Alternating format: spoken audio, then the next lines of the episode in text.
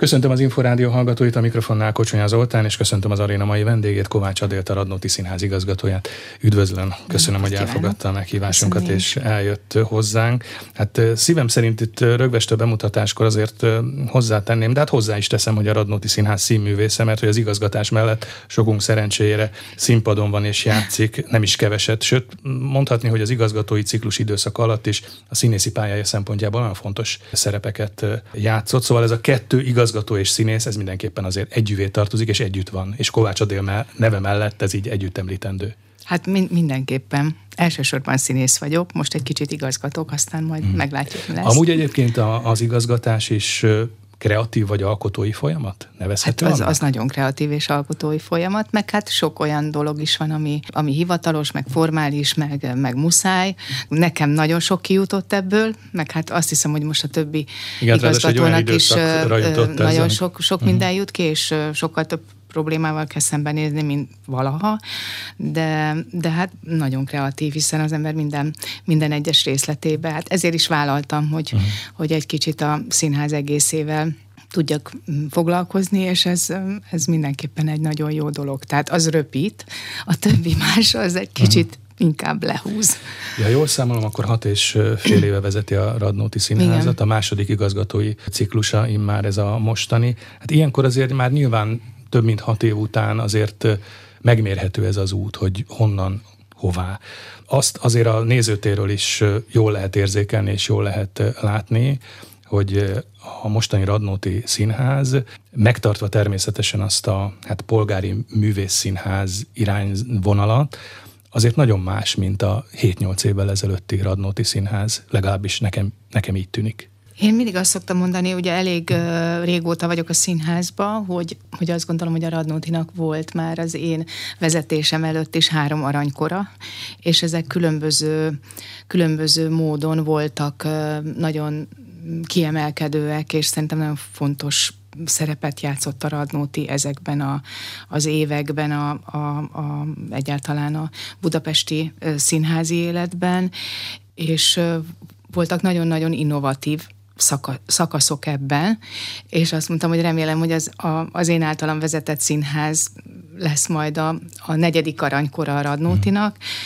Remélem, hogy ez így is van. Ugye most már azért magunkon belül kell megújulnunk, de, de remélem, hogy ez, ez is sikerül folyamatába, hogy ez a második ciklus is ugyanolyan sok meglepetést, meg jót fog hozni, mint amennyire a, a, az első egy-két évben érződött az, hogy, hogy, hogy, hogy egy nagy változás van, és, és hogy azért megpördült az a, az a, az a fajta működés, vagy az a színház, vagy, a, vagy amit a, a színház képvisel, mint a, az előző időszakban.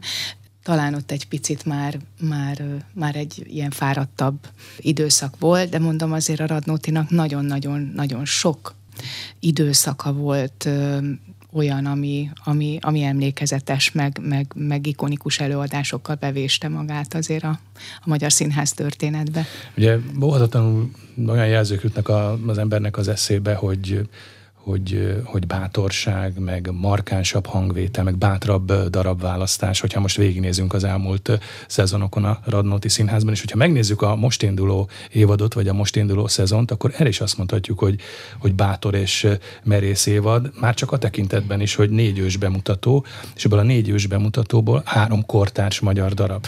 Hát ennek kapcsán azért nyugodtan kijelenthetjük, hogy a jelek szerint a, a Radnóti szeret és mer kockáztatni.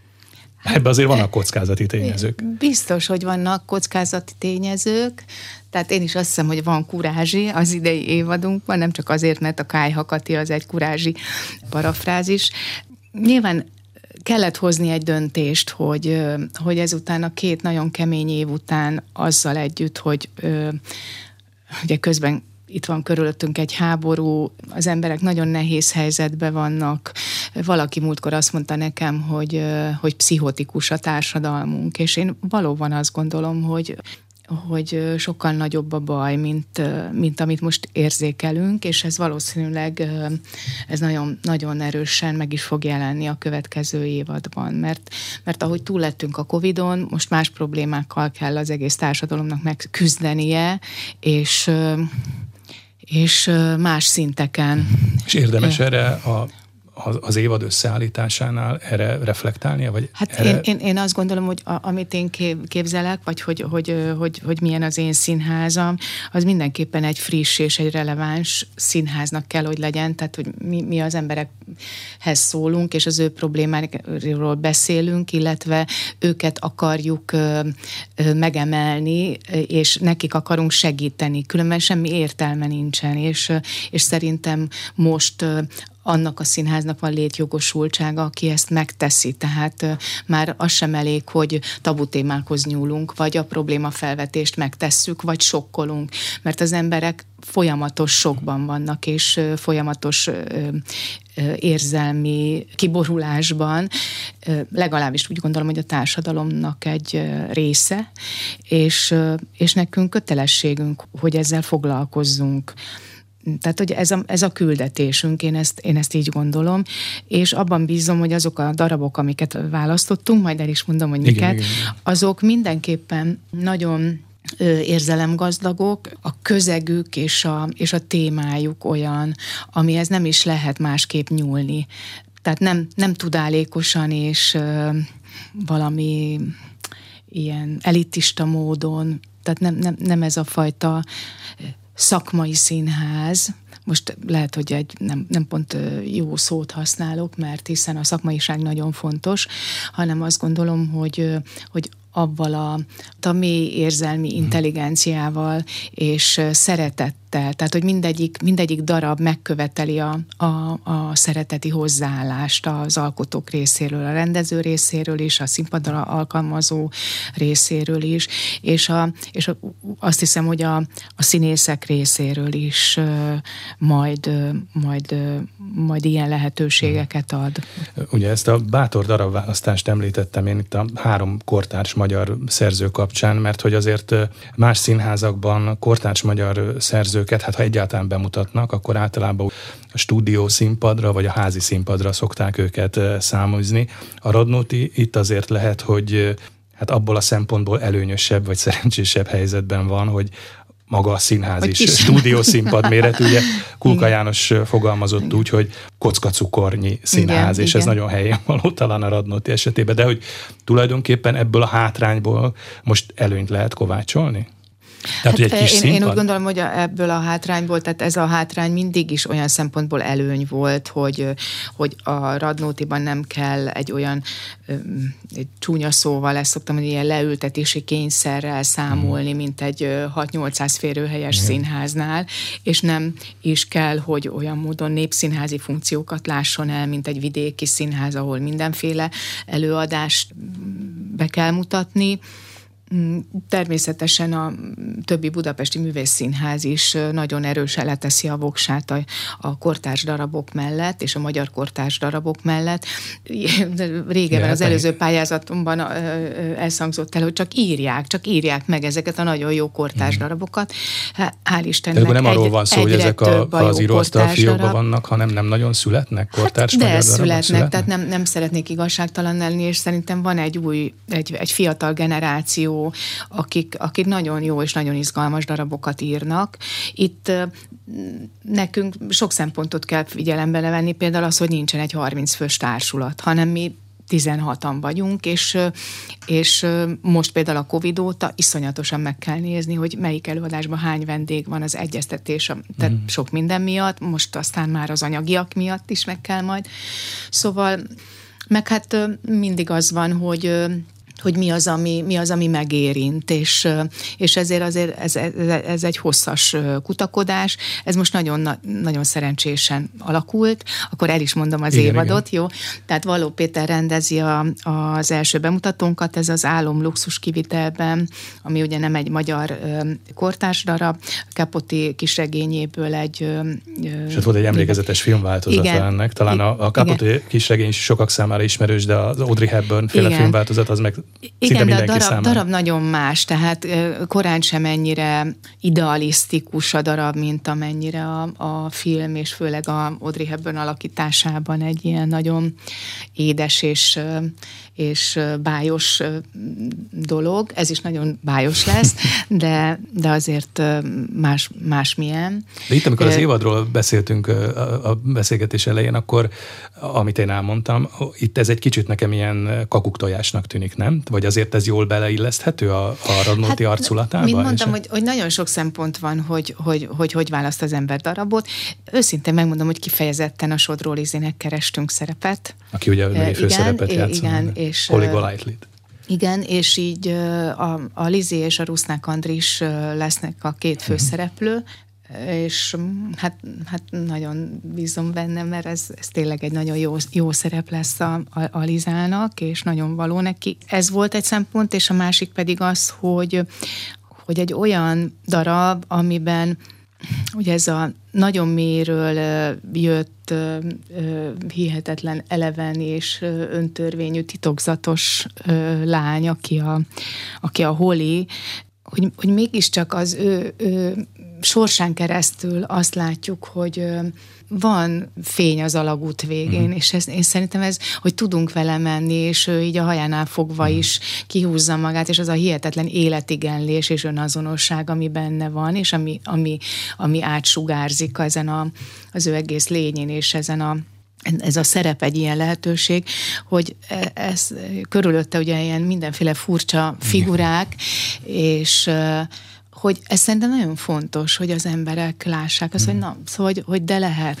Ja, nyilván, hogy ez nagyon más, ahogy említette is, mint a Kapotik is regény, meg más, mint a film, de azért az jutott az eszembe, hogy, és ez lehet, hogy mondjuk véletlen, de hogy a Radnóti Színházban az elmúlt évadokban is sok olyan színdarab volt, aminek volt filmes előzménye. Ugye Igen. az előző évadban például az Egy csepp méz, Igen. a 451 Fahrenheit, Igen. de korábban ugye a Szálakakuk fészkére, vagy az Ádám almái. Ez valóban véletlen, vagy azért ez a néző számára is jelenthet valami hívó szót, hogy van egy, van egy már egy filmes ismertség, vagy egy filmes előzmény? Hát biztos, hogy ezek az ikonikus címek azért közönségcsalogatóak, tehát ez is benne van a mhm. szempontrendszerben, mint ahogy ezt a jegyeladás is mutatja, hogy azért kíváncsiak erre az előadásra az emberek, és ez, ez, ez biztos, hogy nem nem elhanyagolható, sőt, egyáltalán nem.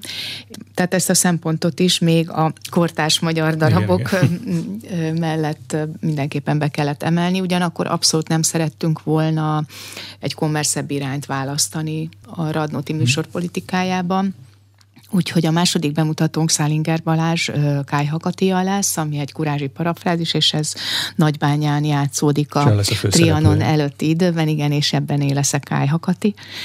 Aztán Nagy Péter István fogja rendezni, ugye, aki a Don Carlos és a Fahrenheit 451-et jegyzi nálunk, Bartis Attila vége, vége című ö, fantasztikus ö, Ugye azért re, is nagy vállalás, mert ez egy klasszikus hát nagy regény, egy nagy ami regény, tulajdonképpen igen. sok szereplővel, és az egész 20. századon így tulajdonképpen van, így van. végigvezet. Igen, és ugye ez egy önéletrajzi ihletésű regény, Mikó Csaba ö, adaptálja színpadra, és negyediknek pedig Hajdú Szabolcs jön vissza hozzánk, aki a Glóriát rendezte nálunk.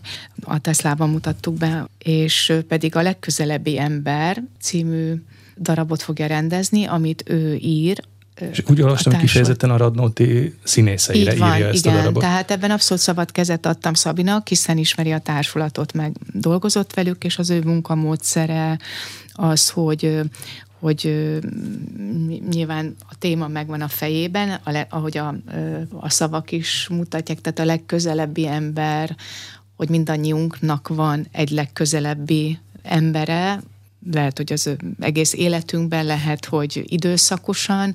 Nem biztos, hogy a legközelebbi emberünknek is mi vagyunk a legközelebbi embere, és lehet, hogy mi nem tudunk arról, hogy mi valakinek a legközelebbi embere vagyunk, és hogy ez mennyire fontos, tehát hogy mennyire fontosak és meghatározóak, mennyire sérülékenyek ezek a kapcsolatok, illetve hogy hogyha az ember mondjuk elveszít egy legközelebbi embert, akkor az, az, az milyen hiányokat tud okozni. Szóval ezt jól körbe lehet nyilván járni, és, és Szabi négy színészt választott, Porogi Ádámot, Mészáros Blankát, Sodról Lizzit és Bakidanit, tehát velük fogja mm. ezt nem, nem egészen úgy, hogy az ő improvizációk alapján, hanem beszélgetésekben nyilván mindenki hozza. Igen, tehát közösen uh-huh. születik ez a darab, és ennek lesz majd májusban, április végén a bemutatója. Hát izgalmasnak érke, ígérkezik a, a Radnóti Színház soron következő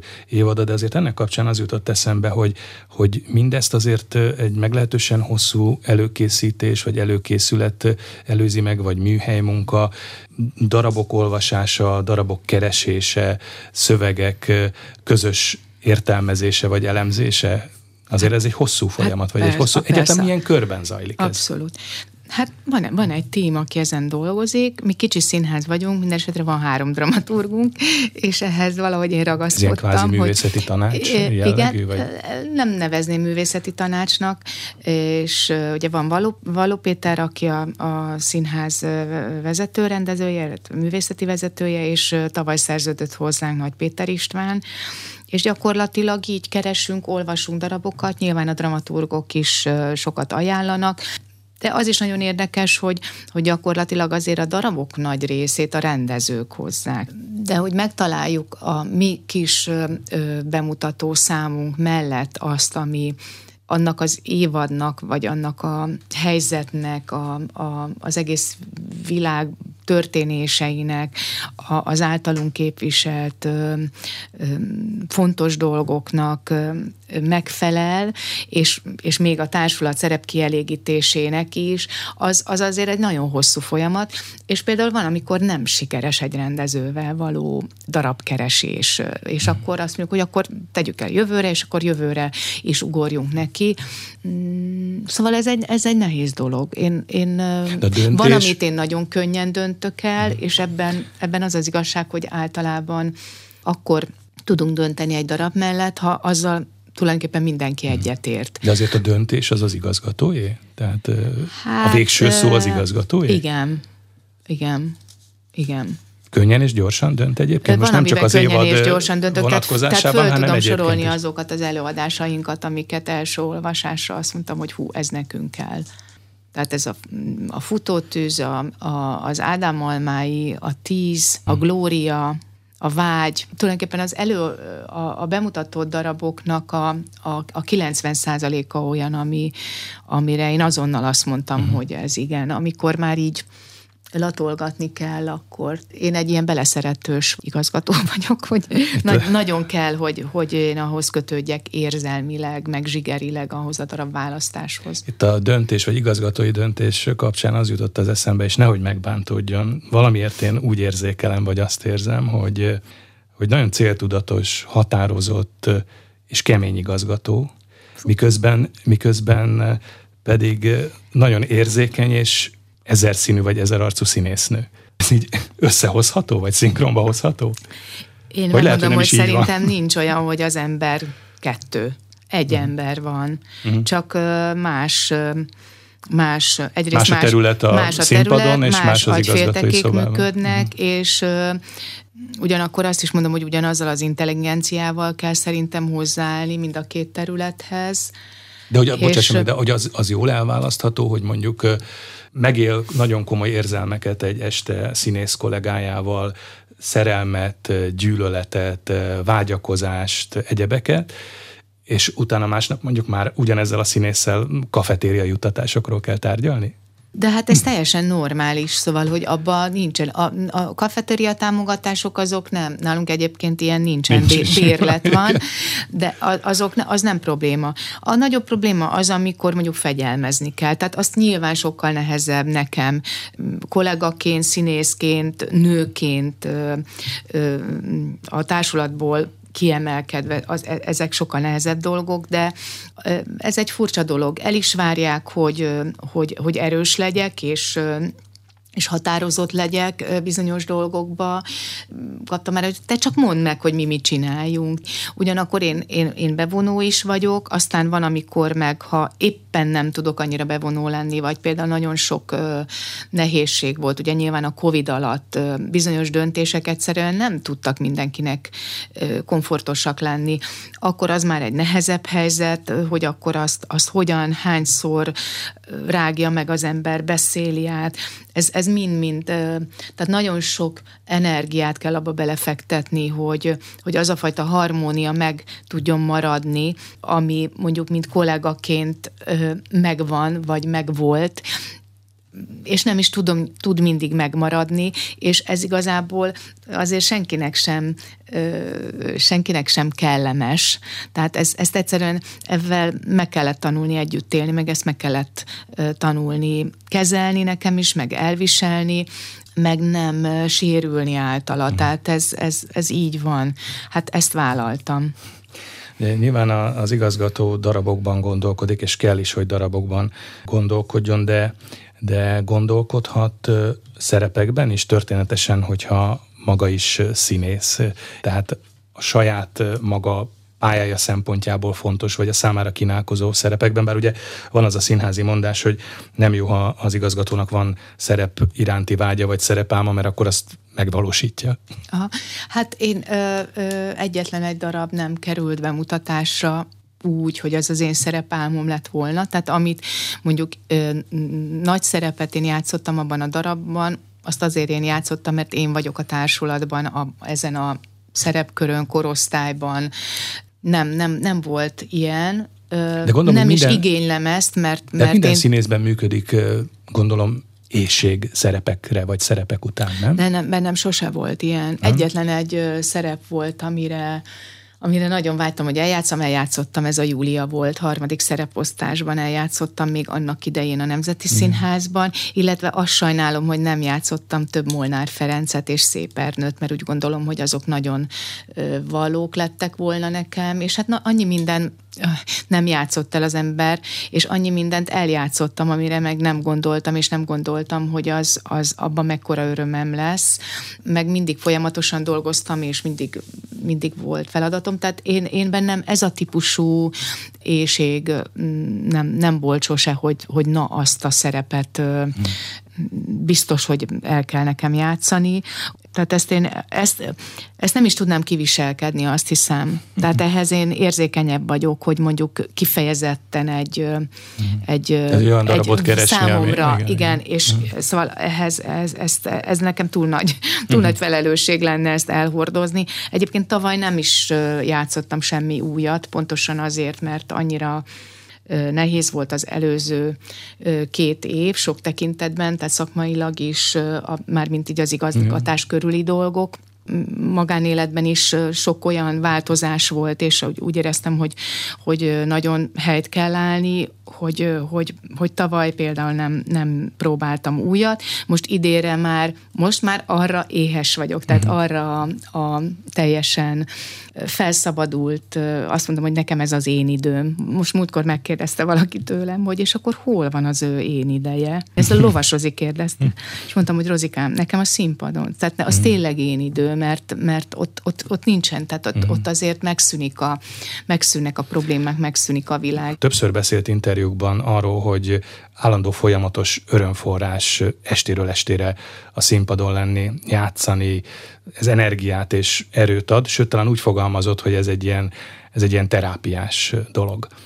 Ennek kapcsán, ez az örömszínész kifejezés kapcsán az jut eszembe, hogy ugyanebben a műsorban vendégünk volt Kern András, és arról beszélt, hogy hosszú éveken játszottak nagyon nagy szériában egy sikerdarabot Koltai Robertel, és bizony neki, különösen már a széria vége felé a sokadik, sokadik, sokadik előadás után már gyakorta egyáltalán nem volt kedve ez a, mm.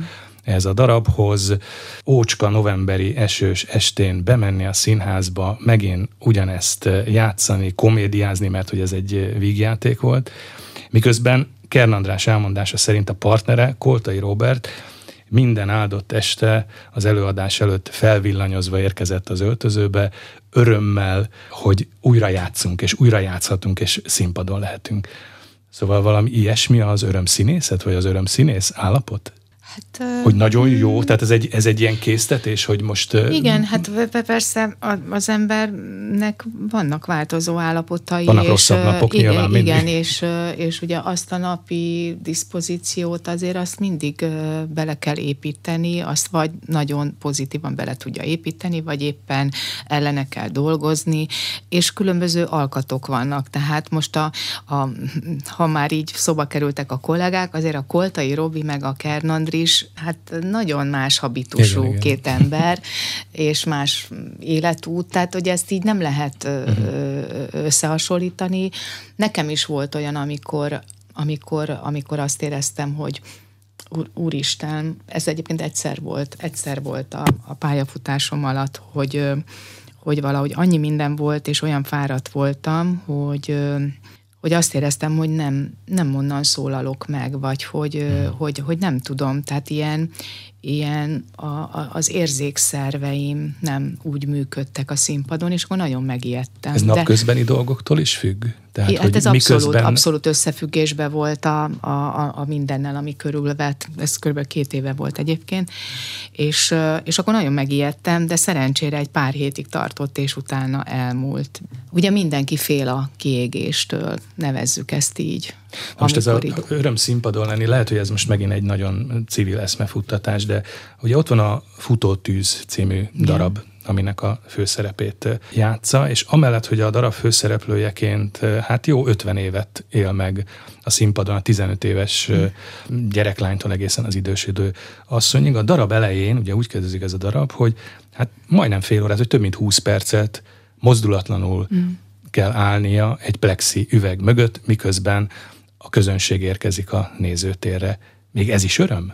Ott állni a Az csodálatos ott állni. Igen? Az hú, azt én annyira szeretem. Nagyon szeretem, és olyan érdekes, hogy a, az első időben rettenetesen figyeltem, hogy a szempilám hogy rebben, hogy, mert ez ugye olyan, mint egy szarkofág, mint igen, egy igen. üveg szarkofág, és hogy, hogy nyilván látja is ezt a néző, és hogy ne, ne mozduljak be, és, és egyszerűen már nem is tudom mióta egy olyan meditatív állapotba kerülök ott, és egy ilyen flója van ennek az egész dolognak, na az ott egy igazi én idő. Tehát olyan, mint a vonaton lenni. Tehát ott, ott úgy, Hát én azt nagyon-nagyon-nagyon szeretem ezért, mert, mert nem, valahogy nem rabságként élem meg azt a helyzetet most már, hanem szabadságként. Nagyon-nagyon furcsa, és nagyon-nagyon jó. Nagyon jó, nagyon sokat hozzáad a, tulajdonképpen mindig így kéne színpadra menni. Futótűz egyébként még műsoron lesz ebben az évadban Igen. is. Ugye beszéltünk az évadról, de hát most éppen az évadkezdés idején örökzítjük ezt a mostani beszélgetést, és van Kornis Mihálynak egy remek kötete, amolyan színházi szótára, színházi dolgok című kötet, és ebben például azt írja az őszről, meg a színházi évadkezdés, hogy a színházban az ősz egyáltalán nem az elmúlás, sokkal inkább a kezdetet jelenti, a még friss erőt, a munkalázat és a reményt. És azt gondolom, hogy azért a Radnóti Színházban ez most különösen így van, hiszen volt három-négy áldatlan év, amikor öt vagy hat játszóhelyen kellett játszani a szomszédban zajló építkezés miatt, úgyhogy ez egy viszontagságos időszak volt, aminek a jelek szerint most vége. Tehát ez a munkaláz most még hatványozottabb lehet. Igen, hát itt céloztam már rá, hogy mi minden történt velünk, meg, meg nyilván velem.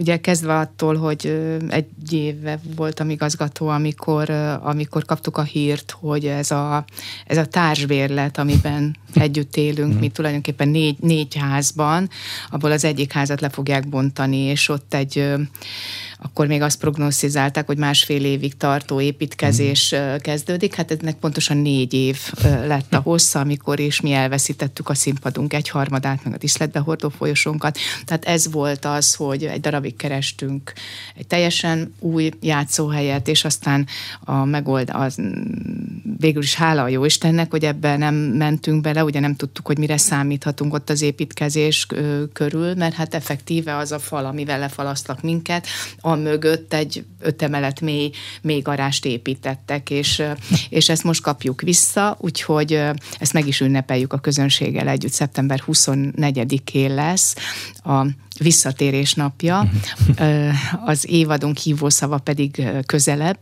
Ugye minden évadunknak találtunk Igen. valamiféle ilyen, ilyen hívószót, ami köré a kommunikációt, bemutatókról való beszélgetéseket. Ez a közönségnek é, szól elsősorban, igen, de közelebb a Radnótihoz? Igen, vagy? tehát közelebb a Radnótihoz a visszatérés napja. Ez megújult egyébként itt a Ez, ez nem megújulás, színpad... mert, mert mi reménykedtünk abban, hogy majd, majd az egész színház belső terét is hozzá tudjuk ehhez újítani, de erre semmi költség és semmi lehetőség nem volt. Ezek a tervek egyébként rendelkezésünkre állnak, tehát ezt elkészítette Vince Krisztián a, az egész nézőtér és a, a színpadtechnika és a színpad megújulását. Nem, itt egyszerűen arról van szó, hogy lebontották ezt a falat, ezt a ezt, hát most visszakerült az a tér, és visszakaptunk. Eddig... Nem az a tér, hanem egy teljesen új tér, mert ez nem az a tér, hanem ja, ez értem, egy felépült uh-huh. tér, ez annak a háznak a része, igen, igen, igen. és gyakorlatilag ez, ami picit megnagyobbodott, illetve jócskán megnagyobbodott hátsó színpadunk, nagyon szép lett egyébként és ezt, ezt fogjuk felavatni az 50. párna emberrel, tehát visszajön egy nagyon szeretett előadásunk. Nem, nem ment, ugye két, két éven keresztül nem is Nem ment, igen, az utoljára az Ódri színpadon játszottuk, és, és, és ez újra nincs. visszakerül a repertoára, illetve majd a nagy színpadi elő, hát nagy színpadi, tehát a nagy díszletes előadásaink közül januárban visszakerül a harmadik Richard, illetve a, ugye a futótűz is kitágul, mert a futótűz is a régi színpadunk számunkra tervezett előadás. Ugye akkor van egy visszakapott vagy új tér, van viszont hát sajnálatos módon egy elveszett tér is jelesül a Tesla labor, ami Igen. azért fontos játszóhelye volt a, a Radnótinak, és hát nem csak a Radnótinak, hanem a Radnóti égisze alatt független társulatoknak is. Ettől most búcsút vettek, vagy búcsút vesznek, mindenképpen búcsút kellett venni?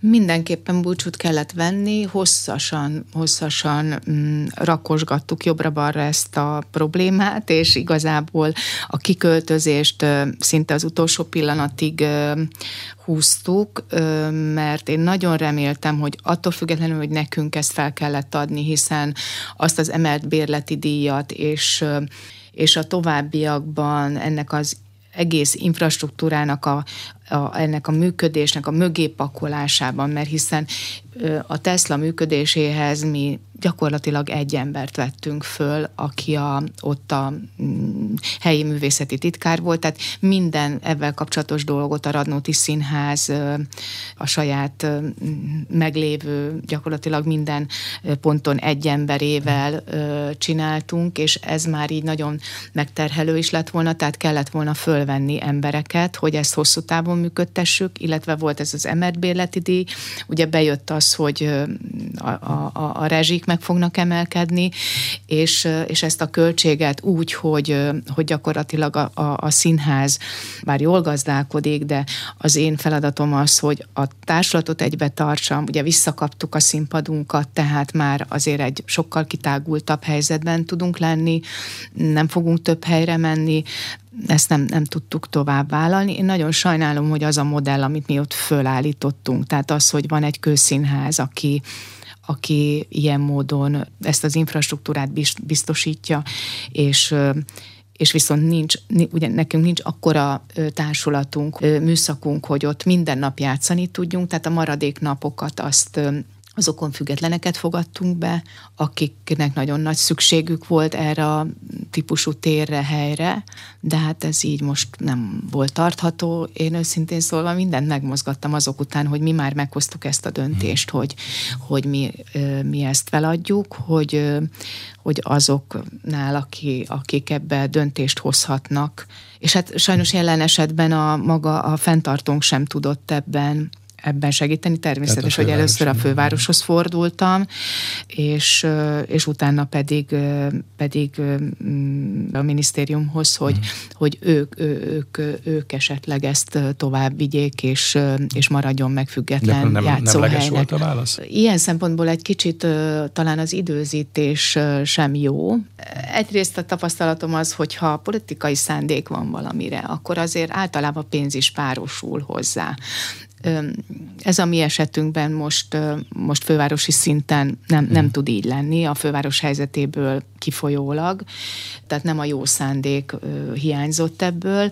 A másik téren pedig azt látom, hogy lassan ott is az a helyzet, hogy, hogy ha, ha van politikai szándék, sincs már annyi pénz, uh-huh. illetve hát talán nyilván, nyilván az sem volt ez esetben.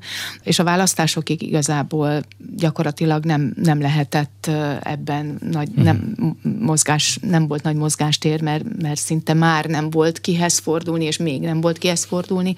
Úgyhogy mi ezt így, így elengedtük, mi kiköltöztettük a, a dolgainkat, úgyhogy most az egy üres tér jelen a, pillanatban. Az anyagi nehézségek a tesztalaboron túl mennyire nyomják rá a bélyeget a Radnóti Színház évadára, meg a működése? Mert hát ugye itt volt két évnyi mondhatjuk, hogy csonka évad a pandémia okán, hát most pedig ugye nyilván szembe kell nézni minden színháznak és minden színházvezetőnek a megemelkedett vagy megemelkedő működési költségekkel, rezsiköltségekkel, szinte mindenütt forgatókönyvek, sőt nem is forgatókönyvek, hanem inkább vészforgatókönyvek készülnek. Mennyire kritikus a helyzet? Szerintem nagyon kritikus a helyzet nyilván mindenkinek, bár nem látok bele más színházaknak a gazdálkodásába. A Radnót egy jól gazdálkodó színház, de jelen pillanatban én nagyon félek, hogy az lesz, hogy egy picit az a mondás, hogy ha baj van, akkor majd. Tehát pillanatnyilag mindenki a tartalékaihoz nyúl. Ugye mi ö, idén a 2020-as költségvetésen mentünk, tehát 2022-ben konkrétan a 2020-as költségvetésen mentünk, ebből most került elvonásra 32 mm, millió forint, ami vel ugye a, ez, a, ez a mi támogatásunkból került elvonásra a, ez a 150 milliós mentőcsomag, amivel a főváros megsegítette a független alkotókat. Ezt mi vissza fogjuk kapni, januárban, viszont nem látjuk a 2023-as büdzsét. Tehát ezt mhm. értelmezni nyilván akkor lehet, hogyha látjuk a 2023-as keretünket, és hát megkaptuk a gázszolgáltatótól az ötszörös, tehát ötszörös árat fogunk fizetni a gázért, erre közbeszerzést is kell kiírni, és hát a villamos energia is az, hogy, hogy a fővárostól, és immár csak is a fővárostól kap támogatást a Radnóti, ugye három másik budapesti színházza. Igen, azért kapunk az... pályázati pénzeket, uh-huh. tehát hozzáteszem, hogy a Radnóti tavaly évben is sikerrel pályázott, ezek nyilván nem hatalmas tételek, de például az ifjúsági programunk, ami azért egy jelentős összeg, és ez a, az én igazgatásom alatt nagyon-nagyon szépen kinőtte magát több hosszú távú csoporttal, tehát nagyon sok mindent csinálunk, és, és ez nagyon fontos számomra, hogy, hogy ez megmaradjon. Ez egy abszolút jó szolgálat, tehát erre nem nincsen külön külön pénz. De én csak arra akartam utalni, hogy, hogy az, hogy a, hogy a fővárosa fenntartó, igen, ugye igen. megtörtént ez a finanszírozási terület igen. felosztás, nem tudok erre jobb szót, igen. az azért eleve egy kicsit, hát hogy is mondjam csak, hát ilyen handicapes helyzet, tehát hogy szűkebb pénzügyi lehetőséget jelent, mint korábban? Hát ön szerint? Ja, hát ter- természetes, hát a, tehát ez, ez nem titok, hát nem hmm. hallunk mást a médiából, csak hogy a főváros milyen nehéz anyagi helyzetben hmm. van. Hát amint mondtam, 2020-as költségvetésen Igen. működünk. Említettem ezt a finanszírozási terület felosztást, de hogy hát ennek ugye a pénzügyi vonatkozása mellett azért akarva akaratlanul azóta is van egy politikai felhangja. Mint hogyha hivatalos pecsét került volna arra, hogy hogy ez az úgy tűnik, hogy meghaladhatatlan színházi kulturális megosztottság, ez hivatalosan is elismertetett. Hogy látja, lehet ennek valamilyen feloldása, vagy meg lehet ezt valamilyen módon haladni, hogy, hogy párbeszéd legyen, egymás melletti, vagy akár, akár közös munka, és ne szekértáborokba rendeződés, és lövészárkokból üzengetés? Hát ez egy nagyon nehéz kérdés. Én nem tudom, hogy mit lehet tenni. Várni a következő generációkat, azokat a 20 éveseket, akik, akik most kerülnek be a színházi művészeti nem, közegbe. Hát én a magam ők... részéről én nem ások árkot, szóval nem, nem, nem tudom. Ez egy nagyon, én értem, csak nagyon tudja, ugye, hogy, helyzet. Hogy pontosan e- ezzel a hivatalos pecséttel, ezzel a finanszírozási megosztással, ezzel gyakorlatilag rákerült a pecsét arra, hogy na itt vannak ezek a színházak, akik tudjuk kihez tartoznak, vagy kikhez tartoznak, és ott van a másik tábor, akik tudjuk kihez tartoznak. Hát nem, nem lenne baj ezzel sem, hogyha, hogyha azonosak lennének a, a kondíciók, de a kondíciók azért nem tudnak azonosak lenni, mert, mert nyilvánvalóan, hogy a, a mi fenntartunk és, és a, a, a kormány szinten megvannak azok a ellentétek, vagy azok a, a, a határok, vagy azok a megszorítások, aminek kapcsán ide nem jut annyi pénz, és nem biztos, hogy nem is fog annyi jutni. Tehát ketté kell szerintem választani, ugyanakkor ez biztos, hogy a leg... Én szerintem ez egy nagyon rossz, rossz dolog volt, hogy a, hogy így elosztott, tehát így megosztották a színházakat, mert, mert igenis az államnak ez közszolgálati tevékenysége, és, és nagyon fontos színházak így ebből kikerültek, és miután ott viszont politikai szintéren dőlnek el dolgok, amik hozzáteszem, mi nekünk erre semmi ráhatásunk nincs, tehát ebben mi csak áldozatok vagyunk, tehát mi csak elszenvedői vagyunk annak, és sokszor nem is tudjuk, hogy milyen, milyen ö, egyességek, vagy milyen erőviszonyok határozzák meg azt, hogy éppen, mint ahogy azt sem tudtuk, hogy milyen erőviszonyok határozták meg azt, hogy mi fővárosi színházak lettünk. Tehát az, hogy a főváros megmentett minket, az egyfajta olvasat, de ez egyáltalán nem biztos, hogy, hogy, hogy ez a tűpontos olvasata, hiszen tudjuk, vagy nem tudjuk, hogy adott esetben ez, ez, ez mi, mi volt. Tehát sok esetben az van, hogy, hogy egy ilyen nagy, nagy piacon vagyunk, fölrakva, ahol én szerintem e, ebben az esetben például ez történt, ahol ahol mindenki elmondta, hogy neki mi a fontos, és akkor valamilyen leválogatásban. Az egy más kérdés, hogy, hogy persze biztos, hogy van egy ilyen, ilyen helyzet is, hogy ami ugyanakkor pedig, pedig stigmatizál is. Az évadról és az évadhoz kapcsolódóan nehézségekről beszélgettünk, de érintőlegesen ugye szóba került a, a, a közönség is, azért arra kíváncsi lennék, hogy hogy látja, hogy lehet még azért bizonytalanság a nézőket, vagy a közönséget tekintve, hogy visszatérnek-e ugyanúgy, mint a járvány előtti időszakban. Azért nagyon sokan gondolom megszokták azt, hogy otthonról, karosszékből néznek streamelt előadásokat. Lehet, hogy még most is van sokakban félelem, hogy beüljenek 200-220 ember közé a nézőtérre, most már ugye maszk nélkül, és hát azért ott van az a kérdés is, hogy mm, jut-e majd kultúrára, a színházra, és mondjuk egy szorosabbra fogott családi költségvetésben nem éppen a színház jegye lesz-e az első, ami, ami kikerül, és amiről le kell mondani? Szóval vannak-e itt még bizonytalansági tényezők? Hát én szerintem csak bizonytalansági tényezők vannak, és mindez, amit elmondott, ez így igaz. Ez kétségtelen, hogy a, a, a COVID az rettenetesen megviselte az embereket. Van elszokás, ilyen elszokás, hogy, hogy az emberek megszokták, hogy inkább otthon töltik, bár most éppen hallom, hogy a Netflixnek is visszaesett a nézettsége, tehát hogy minden, minden, minden, minden eljut valameddig, és aztán onnan van egy visszafordulás. Én azt gondolom, hogy akik akik színházba járok és színház rajongók, azoknál nem, nem ez a típusú dolog van, ugyanakkor ezeknek az embereknek is a jó részét szerintem érinti a gazdasági válság, akik, akik családosan mennek, tehát ez kétségtelen, hogy a, a, az átlag embernek és, és a színházba járó emberek nagy részének a, a háztartását azt minden fogja érinteni, és ezt látjuk azért a, a jegyeladásokon is, tehát az azért érződik. Én abba bízom, hogy, hogy, hogy a, a kultúrát meg a színházat, mint most akkor kicsit ironizálok, hogy mint fűtő, fűtőanyagot azért arra is szüksége lesz az embereknek, de hát mindenki várja a, azt a gáz meg villanyszámlát, amire majd rá fog csodálni találkozni, tehát itt, itt biztos lesz egy boom, és egyébként rettenetes az, hogy, hogy rengeteg riogatás is van ezzel kapcsolatban. Tehát, mint ahogy én is mondtam, hogy ötszörös lesz a gázszámlánk, mm. és hogy tényleg az, az évadnyitón a beszéden fele arról szólt, hogy hogyan spóroljunk, hogyan nézzük meg, hogy átgondoljuk, hogy akkor hány próba, termipróba, hány, mikor szállítunk. De ezt eddig is átgondoltuk, de most még, még, még, még sokkal inkább ö, racionalizálni kell, illetve akkor nem mondja, még a Katáról nem beszéltünk, ugye, hogy hány vendégművészünket érinti ez. Szerintem biztos, hogy nagyon nagy baj lesz, de én még azt látom, hogy, hogy még a lelkekben is nagyon nagy baj lesz nekünk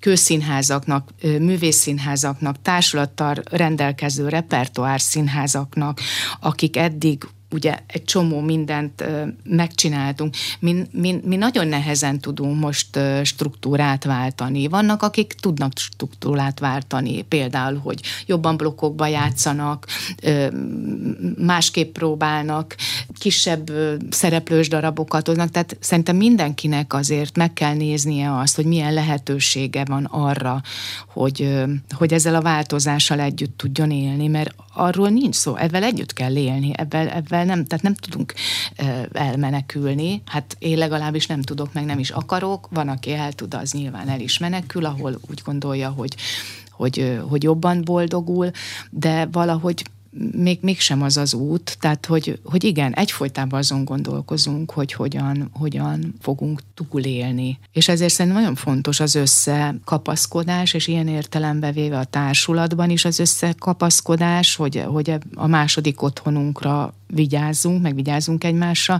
meg a közönséggel is az összekapaszkodást. A nehézségek ellenére sikeres évadot kívánok. Nagyon szépen köszönjük. Az elmúlt órában Kovács Adél színművész, a Radnóti Színház igazgatója volt a vendégünk itt az arénában. Köszönöm, hogy velünk tartottál. Köszönöm szépen.